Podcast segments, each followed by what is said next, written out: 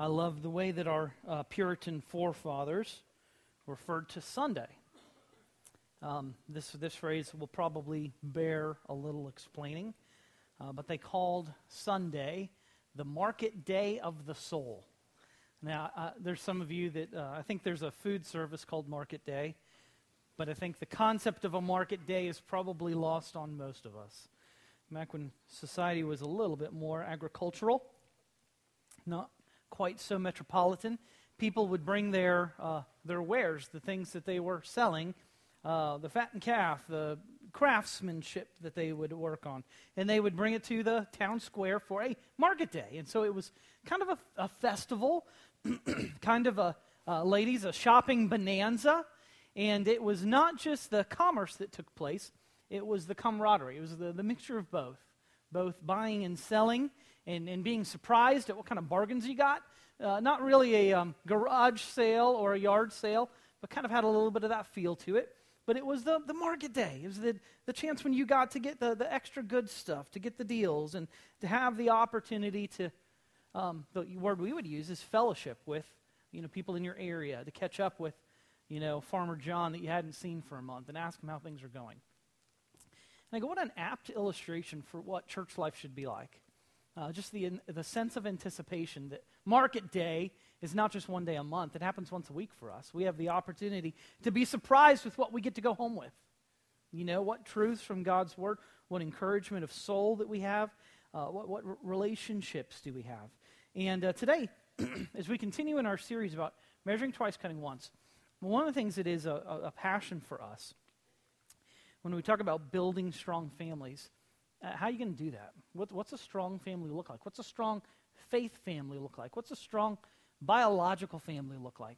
And I don't think that any of you would define someone as a strong disciple who didn't have also a strong prayer life, right? I mean, a disciple prays. He talks with his Father.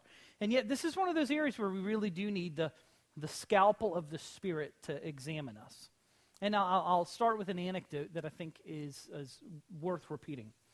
Several years ago, and I think this came from the Billy Graham Evangelistic Association. Several years ago, there was a conference on prayer. Now, if you know anything about Christians, we have conferences on just about everything. Conferences on prophecy, conferences on the end time, conferences for whatever, conferences on evangelism. So if someone shows up for a conference on prayer, what can you probably assume about these people? They really like to pray. You probably have heard an opportunity to attend a conference on prayer, and maybe that doesn't rank as high on your priority list as a conference on the end times or a conference on prophecy. So my assumption, maybe wrong, is that people who show up for a conference on prayer are perhaps unusually interested in the practice of prayer. Yet when these people were surveyed about their prayer habits, every single one of them prayed for a cumulative total of less than 10 minutes per day. Now, I mean, that sounds shocking to me, and I can tell by the look on your face it's shocking to you as well. 10 minutes a day. And these are people who are interested in prayer. So what does that mean for the rest of us mere mortals? If you added up all the time that you prayed over the course of your day, would you crack double digits? You know what the answer is? Probably not. Probably not. Now, there are all kinds of ways that we pray, but the best thing that we can do this morning is if we want to examine our lives and say, if we want to be strong disciples, you won't have strong families without strong disciples, and you won't have strong disciples without a strong prayer life. The best thing that we can do is to look at the words of our Lord himself when he gives us instruction on how not to pray and how to pray. Matthew chapter 6, a beloved portion of the Sermon on the Mount. And we begin by dealing with someone who really thinks that he is good at praying. And I could almost insert one of our names in there. Because, man, we know how to pray, right? We're all good at praying. The truth is we charge ourselves with a much higher level of attainment than we've actually gotten to. So here's a guy who, it's not true prayer, it's really just what Jesus would say is dead air. a guy who thinks that he's good, but he's a really bad model. So how do you know if you're modeling prayer well? Well, Jesus begins with the first of two admonitions or warnings. And the very first one is, in your prayer life, don't be fake. Don't be fake. Well, I'm not fake. Well, let's hear what Jesus has to say. Chapter 6, verse 5 and 6. Whenever you pray, you must not be like the hypocrites, because they love to pray standing in the synagogues and on the street corners in order to be seen by people. I assure you, they have got their reward. But when you pray, go into your private room, shut your door, and pray to your Father who is in secret, and your Father who sees in secret will reward you. Don't be fake. And the illustration he gives are this person or this group of people who think that they really excel at praying because their praying is done in public, and it's done in such a manner as to call plenty of attention to themselves. Now, let me be really clear. I started off our service with a prayer. Ed led us in our offertory prayer. There is nothing that is intrinsically wrong with public prayer, right? Like praying in public, corporately, there's nothing wrong with that. However, there can be. Because once you put other people in the room, what are you thinking about while you're praying? Are you thinking about having an honest conversation with God? Or are you thinking about, I wonder how everybody thinks I'm doing up here, you know? It's almost like you can see the ticker tape running, you know, like the stock market, you know? Oh, they didn't like the Our Father, but they like the, you know, help us in our weakness part. They didn't like this, they didn't like that.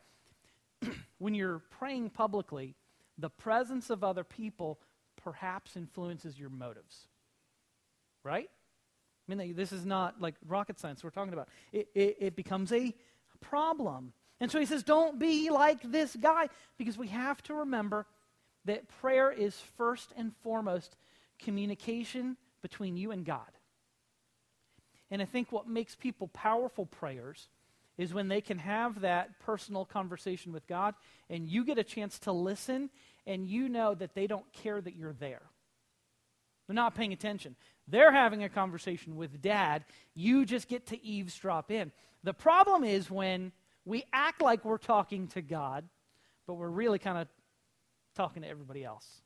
We're doing it to get kudos, pats on the back. Man, you're such a good prayer. Prayer is for God first.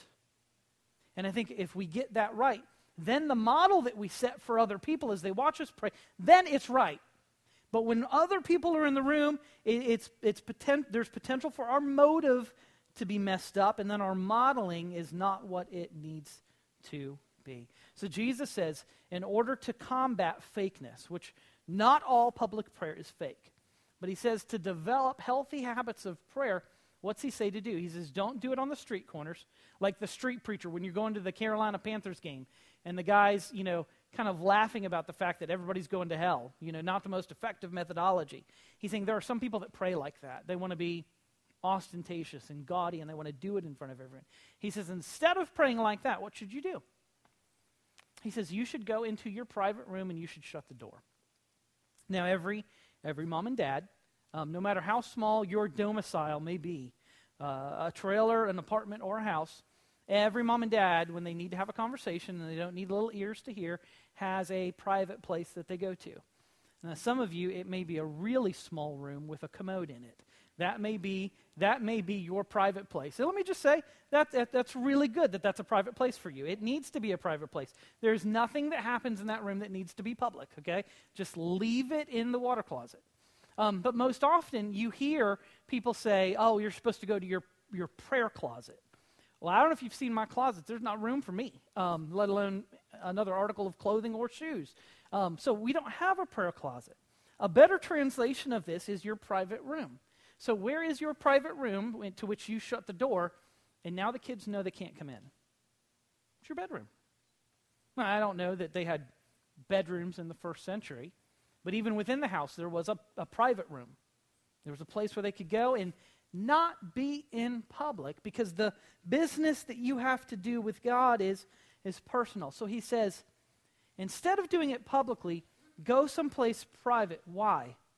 Because you remove the motivation of trying to speak in such a way that you impress other people. So your motivation is purified because it's just you and God talking without the obstacle of other people evaluating your prayer. And it also is focused. You know, if we were quiet here for just a few seconds,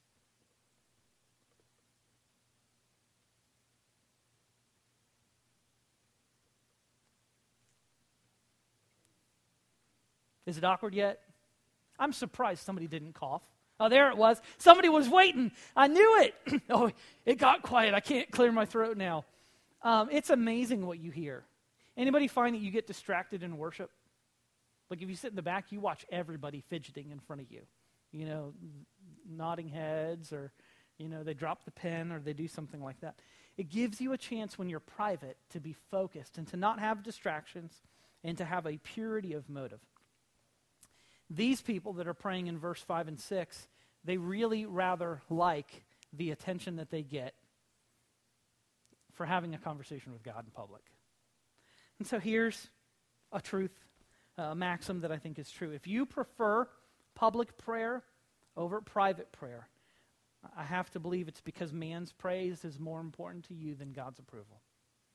You would rather get the pat on the back, and Jesus would say, you have your reward in full. But he says, for those who pray in secret, your heavenly Father who sees in secret will reward you. It is not so much an issue or an emphasis on place as it is for attitude and intimacy. Having that conversation with God. So he begins by saying, hey, here's how you don't want to pray. Don't be fake. He continues by saying, number two, don't be formal. Don't be formal. And he's not talking about how you dress, you know, whether you're wearing a tux or a suit and tie or cutoffs or jeans or whether your feet are in sandals or sneakers or dress shoes. Listen to what he says in verses 7 and 8.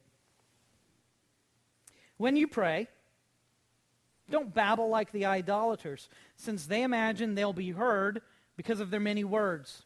Don't be like them, because your Father knows the things that you need before you ask Him. Man, that's a crazy thing. God knows what you need before you ask Him. So why pray? Like, just do telepathy. You know, I'm sending you a message, God, that you already know, so we're all good. Don't need to pray.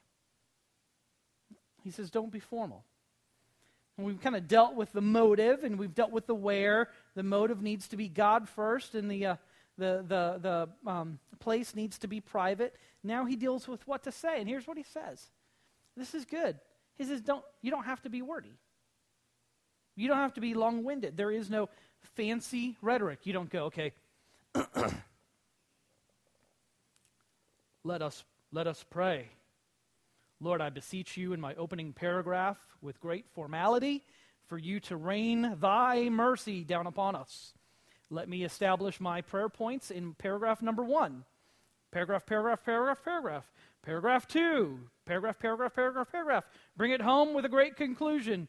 Blessed be thy name, Holy Father. Rain thy mercy upon us until thy come again. There's nothing wrong with having a formula. There is something wrong with being stuck in a rut. And he's saying you don't have to be forced into a particular box of rhetoric. Have genuine conversation, not a gaudy display of how many King James words you can fit into a 2-minute prayer. He says here, you got to understand too that when you're praying, you're not trying to convince God of anything, and you're not bringing something to his attention that he doesn't already know. Hey God, in case you didn't get this, I had a test with the doctor this week. Can you make sure that wherever it's floating out in doctorland that it comes back clear? You're not convincing him of something he needs to be convinced of. You're not telling him something that he doesn't know. And friends, think about this. Prayer becomes very hard if you think that you've got to convince God of anything. They think God will hear him because of their many words. It's almost like God's like, oh my goodness, I got other things to do, Danya, can you wrap it up? He's going to give you what you want just to get you to be quiet. That sounds more like parenting. That doesn't sound like God. He doesn't do that. And so, you think about this. You think about the prophets of Baal versus Elijah. They are trying to get Baal's attention in this battle of the gods. It's like, the Royal Rumble extraordinaire. Who's going to win? Is it going to be Baal or is it going to be Yahweh? And so they do their prayers. They're praying loud, and it's a bunch of them. And they're like, hey, what was that? Oh, nothing. He must not have heard us. Let's do it again. So they get their dance going, and they're praying loud. And they're all right, Baal, hear us. Oh, so Elijah goes, maybe he's going potty. You think maybe he's on a trip, and he doesn't have his cell phone with him? You could Baal be kind of indisposed for a second? Is that his problem? So they go, all right, now we got to demonstrate how fervent we are. So let's cut ourselves, and maybe now that'll get Baal's attention. And there's all of this noise and commotion and chaos. And then it's Elijah's turn. And he says, God, please show him who you are. Fire from heaven. Boosh! No, Austin, I think if I was Elijah, I would have had the most King Jamesy prayer you could have prayed.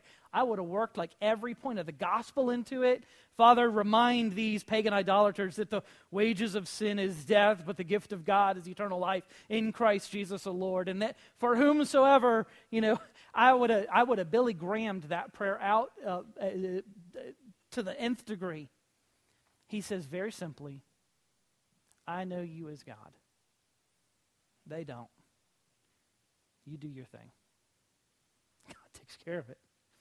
No formality, just a conversation. Not saying, hey, God, in my opinion, this would be a really good time for you to show up. Not that you need my advice. He's not informing God. He's not convincing God. He's just doing it. The point that he makes in all of this is that our prayer, number one, should be frequent. He says, whenever you pray, whenever you pray, whenever you pray. Our prayer should be frequent. It should be explicitly for God, and it should not be forced. Frequent, for God, and not forced. And if your prayer life lacks in any of those three components, there's some remediation that needs to be done. Is your prayer life frequent? Is your prayer life for God, or is it for others? Is it forced, or is it free? So he moves in the second part to talk about how to pray, how to engage in true prayer.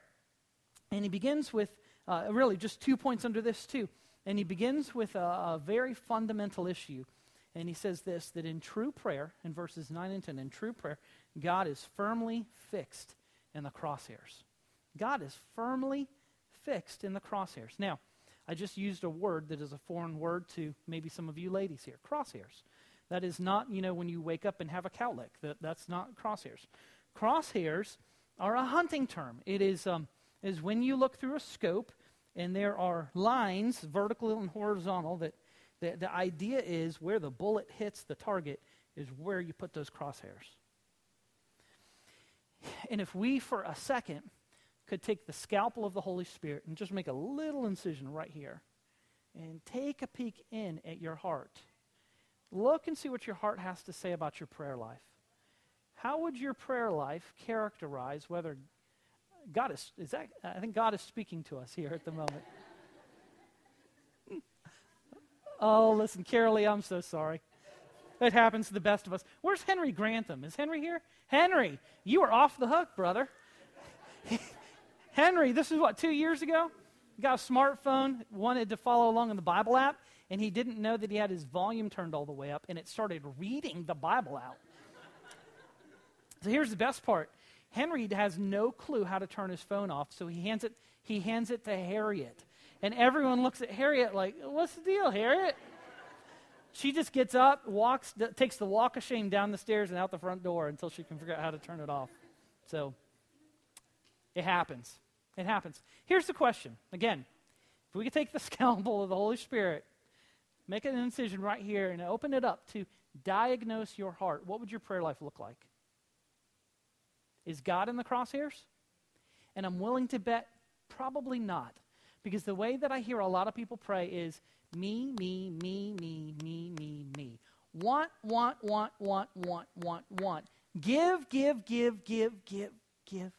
Give. So here's the question. Who's in the crosshairs of your prayers if you pray like that? Hint, it's not God. Might be who you think is God, but it's not God.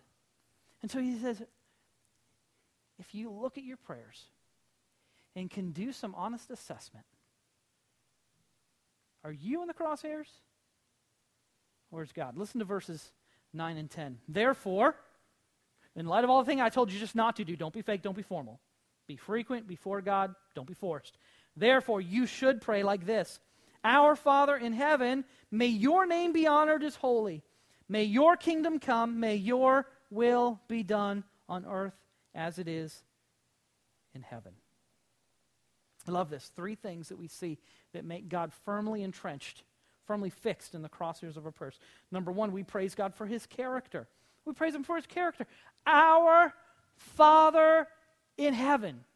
Man, listen, there's a whole sermon in there. He's our Father, but he is our Father in heaven. Father meaning not somebody that we're terrified of. I mean, although that's always a good thing if you happen to be a dad. You know, you want a little bit of fear of God in your kid's life. But it's a picture of power, but also intimacy, of familiarity, but also strength, of dignity and majesty. He's sovereign. Our Father, immanent, in heaven, transcendent over all. Your name be honored as holy.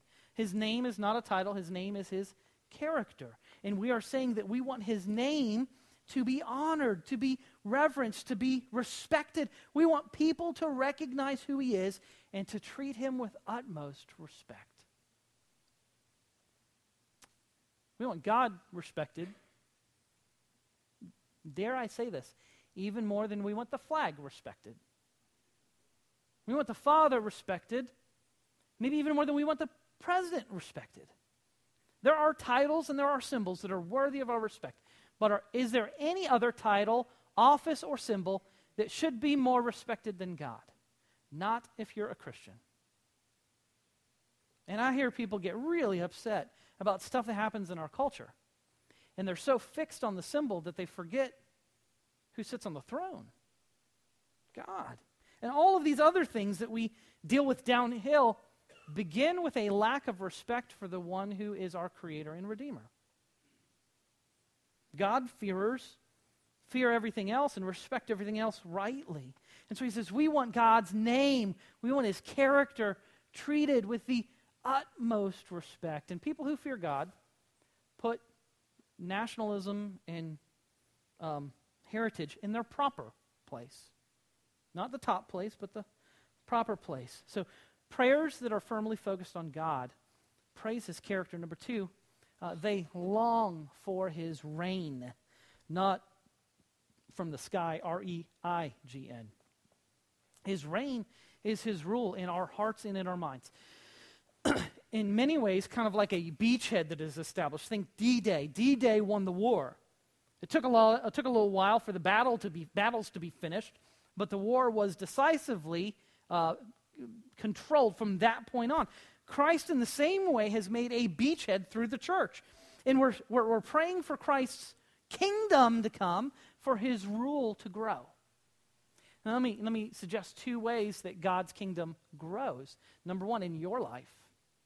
Is there anything that is off limits to God in your life? You know, it's kind of like you give God your house, but you keep a closet for yourself where you got all your junk that you don't want him to see. Then God doesn't have all the property. Is there a piece of property? Is there a closet? Is there junk that you've not turned over to him? Let me suggest, when you do that, God's kingdom grows. Number two, other people. God's kingdom grows when we share the gospel.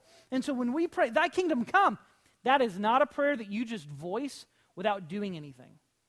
You have the opportunity to be involved in kingdom expansion. And we're saying, God, we want your name to be so reverenced that we're willing to work now to help your kingdom to come quicker. Now. We want your kingdom now so that everyone will love and obey you as you deserve. Listen, in Philippians, when it says that every knee and every knee shall bow and every tongue shall confess. Yes, it's just too late for some folks at that point. We want that now. We want his kingdom to come. Number three, we work for his will. We praise his character. We long for his reign. And we work for his will. May your will be done on earth as it is in heaven. I love the comparison. How is God's will done in heaven? It is done fully. It's not done passably. It's not done, C+. It's not done just enough to get by. It's not done by the skin of your teeth. It's not done just a hair's breadth.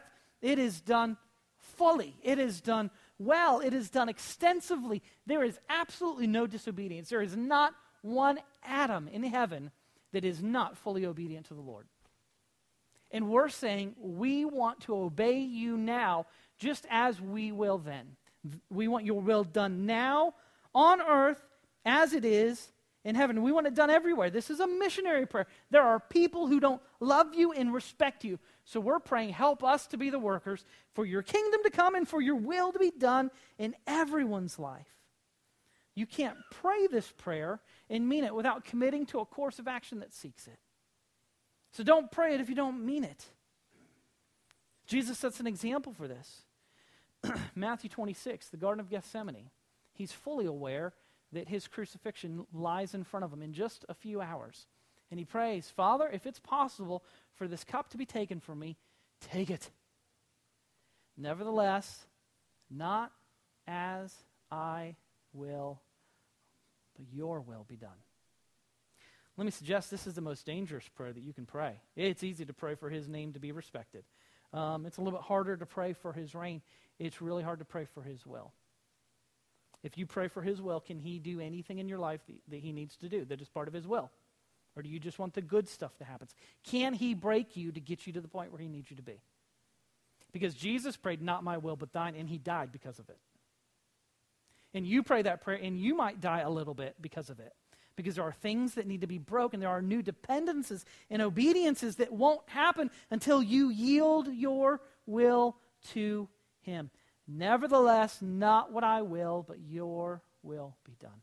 Oh, my friends, that is a key to a most precious lock that if you can get to a point where you trust God enough to do whatever he must do in your life,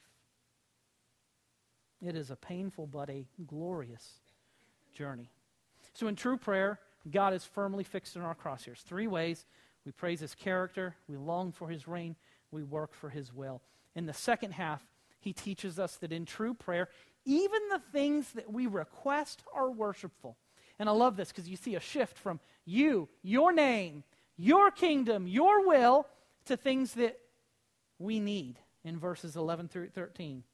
Give us today our daily bread and forgive us our debts as we also have forgiven our debtors. And do not bring us into temptation, but deliver us from the evil one. For yours is the kingdom and the power and the glory forever. Amen. Here's what I love about this. This is not going to make sense, but I think this is one of those lessons in prayer that is important. We have just talked about how in our prayer life, God should be in the crosshairs. We should be praying you, your name, your will, your kingdom, your way, your glory, your honor, your respect, your job description. You. And here's the thing that's really funny, and I don't know that this is a main point, but it sure seems to be something that we need to hear. When you pray the yous, it turns your me's into we's. When you pray the yous, it turns your me's into we's. And here's what I mean about this. If we could lay out everything that you have asked for God in prayer on the screen, so, all right, Jake, you're up because you're the one closest to me. Here's Jake's prayer life and everything that he's asked for, everything that he wants. If that was you, would you be embarrassed about anything that you've asked for? Oh, absolutely. You can ask for whatever you want. Doesn't mean you're going to get it. But again, we are so selfish. And the point is, if what you are praying for yourself, you cannot in good confidence pray for every single brother and sister in Christ that you know, then you probably shouldn't pray for it for yourself. We are so selfish. And there is no first-person singular prayer in the model prayer. It's always third-person plural. We. Give us this day our daily bread. Forgive us our sins as we forgive those who have trespassed against us. Lead us not into temptation, but deliver us from evil. There is a sense in which we have to understand the corporate nature of what God has done for us in Christ.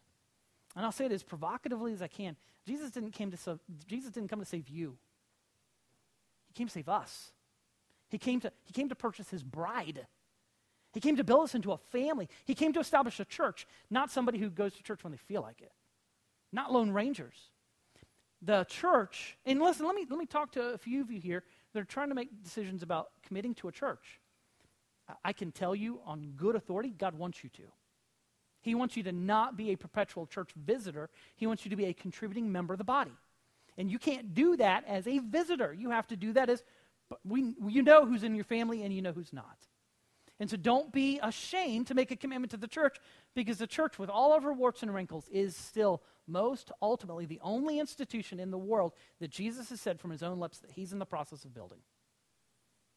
So listen, I love your job. I appreciate whatever institution you work for. The church is God's business. And it's what he has said he will build, and the gates of hell will not prevail against it. I want to be a part of that. And I'm going to be a part of it, and I don't want to get in his way. If he's going to build it, I don't need to.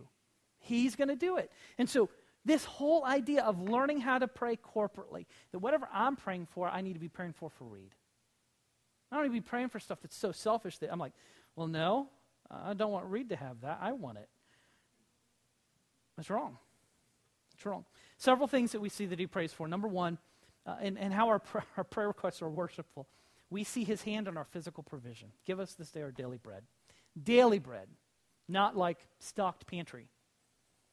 Now, I know grocery shopping is a pain. Daily bread. Why daily bread? Well, he gave us our daily bread yesterday, and he gave us our daily bread the day before that, and he gave us our daily bread the other day. He's teaching us to be dependent upon him. And the thing that's awesome is all this past faithfulness that we can see day after day after day after week after week after month after month after year after year. Past faithfulness makes future trust easier. Okay, when has he been late? Anybody? When has he not delivered? When has he been unfaithful?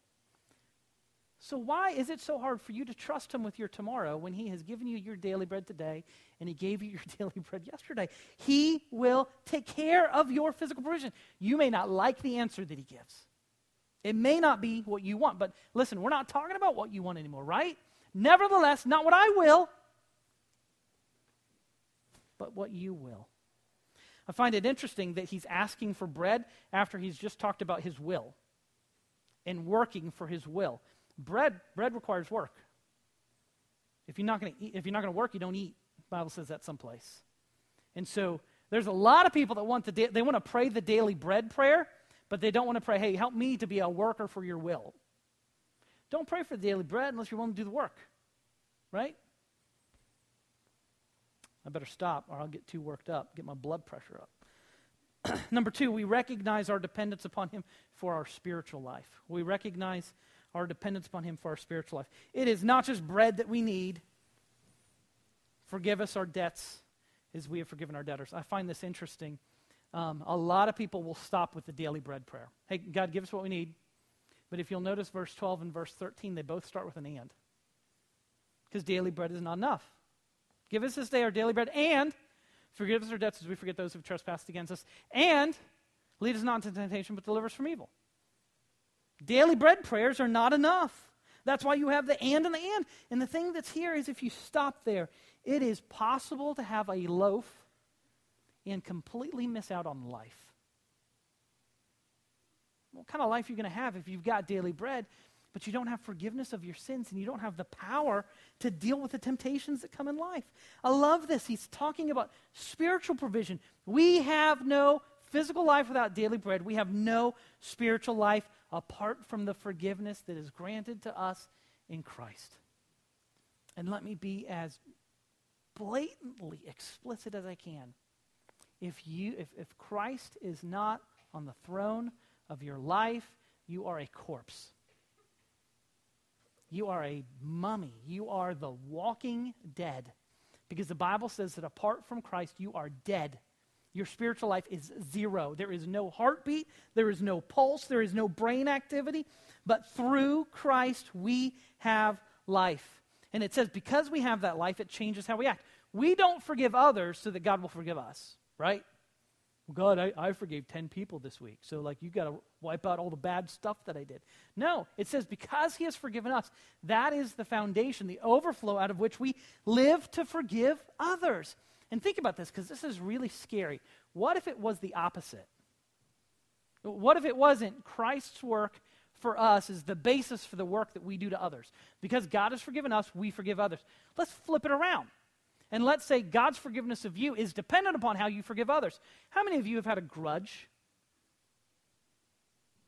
If God's forgiveness of you was dependent on how good you forgave others, listen, this is not news to you, but every single one of you would be going to hell. I'm so grateful that God says he's going to give it to me, and then I'm supposed to give it to others, not that I'm trying to earn it by forgiving others and hoping that he forgives me. Number three, we understand our weakness and our need for his power. Lead us not into temptation, but deliver us from the evil one. Why do we need his power? Because we are weak, and this is a prayer that demonstrates our creatureliness.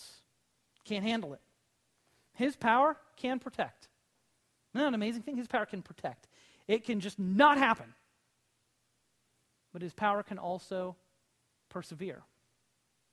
And so the principle here is that when we pray this prayer, Father, lead us not into temptation, but deliver us from the evil one. Deliverance means you're in his grasp, and you are delivered from it. So it's not just protection from, it is protection through. I think Jesus himself would have probably appreciated, after he had been fasting for 40 days and 40 nights, to not now have to deal with the devil in his weakened state. Yet God preserved him through it. I'm sure in the Garden of Gethsemane, Jesus would have said, hey, if we can skip this whole sweat and blood, it's cool with me. But God preserved him through it. And sometimes we think that if God doesn't deliver us from, then he's not faithful. No, he will deliver us from the evil one. We're vulnerable and we are weak. I conclude with this story. When we talk about how we want God to be firmly fixed in the crosshairs of our prayers, we're going to praise his character, his name, his will, his kingdom. Even our requests are going to be made worshipful because they're not going to be self-centered. They're going to be thinking about corporately the people of God, provision, both physical and spiritual, power to deal with the things, the obstacles that life is going to throw us. The challenges for us, we like to sing and talk about how Jesus is the Lord of our life. The question is he the Lord of your prayer life? Do you have the same priorities in prayer that Jesus now just demonstrated for us in the Lord's Prayer? In Luke chapter 10, there's a story of some sibling rivalry. So if you have ever been a parent and seen some of that, congratulations, it's in the Bible. Don't be surprised when it happens. And there happened to be two sisters, and Jesus is coming for a party at their house. And the firstborn, and I know she's the firstborn because she's responsible and she's a busybody. You know, the firstborn is making all the preparations. The house is clean, the candles are lit, you know, the floor's swept, the hors d'oeuvres are out, you know, the little paper plates, all that kind of stuff is ready to go. And the other sister, man, she just really looks lazy. Because all she wants to do is sit at Jesus' feet and hear every word that comes from his lips. And Martha. Martha's pretty worked up. She's got her apron on. She's got a towel, dirty rags. She's washing dishes. Say, Jesus, I mean, how many people do you think would show up if Jesus was at your house, you know? Jesus, all these people in my house. I've been cleaning all day, knowing you were coming. I didn't even know you were inviting all these other people. You could have told me in advance. And on top of that, my sister's not helping me. He says, Martha, first of all, thank you. You've opened up your home. You've sought to be as gracious a host as you can possibly be, except for the fact that you're not extending grace to your sister who knows the most important thing in life: to listen, to relate. Not to be busy with all the dirty rags. You can get that done. This is not a commendation of sloppiness or laziness. But you have the opportunity to meet with the master and not go down your list of all the things that you got to check off. Oh, pray, dear God, thank you, amen. Done for the day. Desire to have a Mary prayer life in a Martha world. You will never face a day when you will not be challenged to hurry up your prayer life, or just get it over with so you can get on with all the important stuff in your day. I love the way Martin Luther talked about it. He wrote in his diary, "There is so much to do today, I must get up at 4 o'clock in order to have extra time to pray." How many of you, when your day gets deep, think that, hey, now I got to get up earlier so I can make sure that I pray for everything? No, if you're like most people, self-included, if my day's going to be busy, I'm getting as much sleep as I possibly can, not getting up earlier to pray for the concerns of the day. And so here's my challenge for you. And it's an open-ended. This is a kind of a choose your own adventure. This is not a fixed choice response. This is not fill in the scantron, don't fill in the bubble. The Bible says it's not the hearers but the doers who are blessed. You guys want a blessing, right? Okay, I'm going to do my best. I can't give it to you, but I want you to have a blessing this week. Change one thing about your prayer routine. One thing. Get up earlier. Make it a priority. Read through Scripture. Pray the Scripture back so your prayer life is actually wed to the Word. Intentionally pray with your kids. Get out of whatever the rut is that your prayer life is. If it's like rub-a-dub-dub, thanks for the grub, put a little more thought into it. That might be a good thing. Intentionally pray with your wife, your spouse. Don't be embarrassed to pray in the break room when you're having lunch. Find the one thing. Doesn't really matter what it is. It just matters that you're doing something to make the prayer priorities that Jesus has laid out for us a reality in your life. Father, we thank you for this. And ultimately, we have to pray and ask for your forgiveness for what we have turned the gift of prayer into. You have made it an opportunity for intimate communication, vital relationship, and we have turned it into sitting on Santa's lap and asking for stuff. So, Father, we ask that your Spirit take the light of your word and shine it upon our lives to expose those things that are not as pure as we would like for them to be.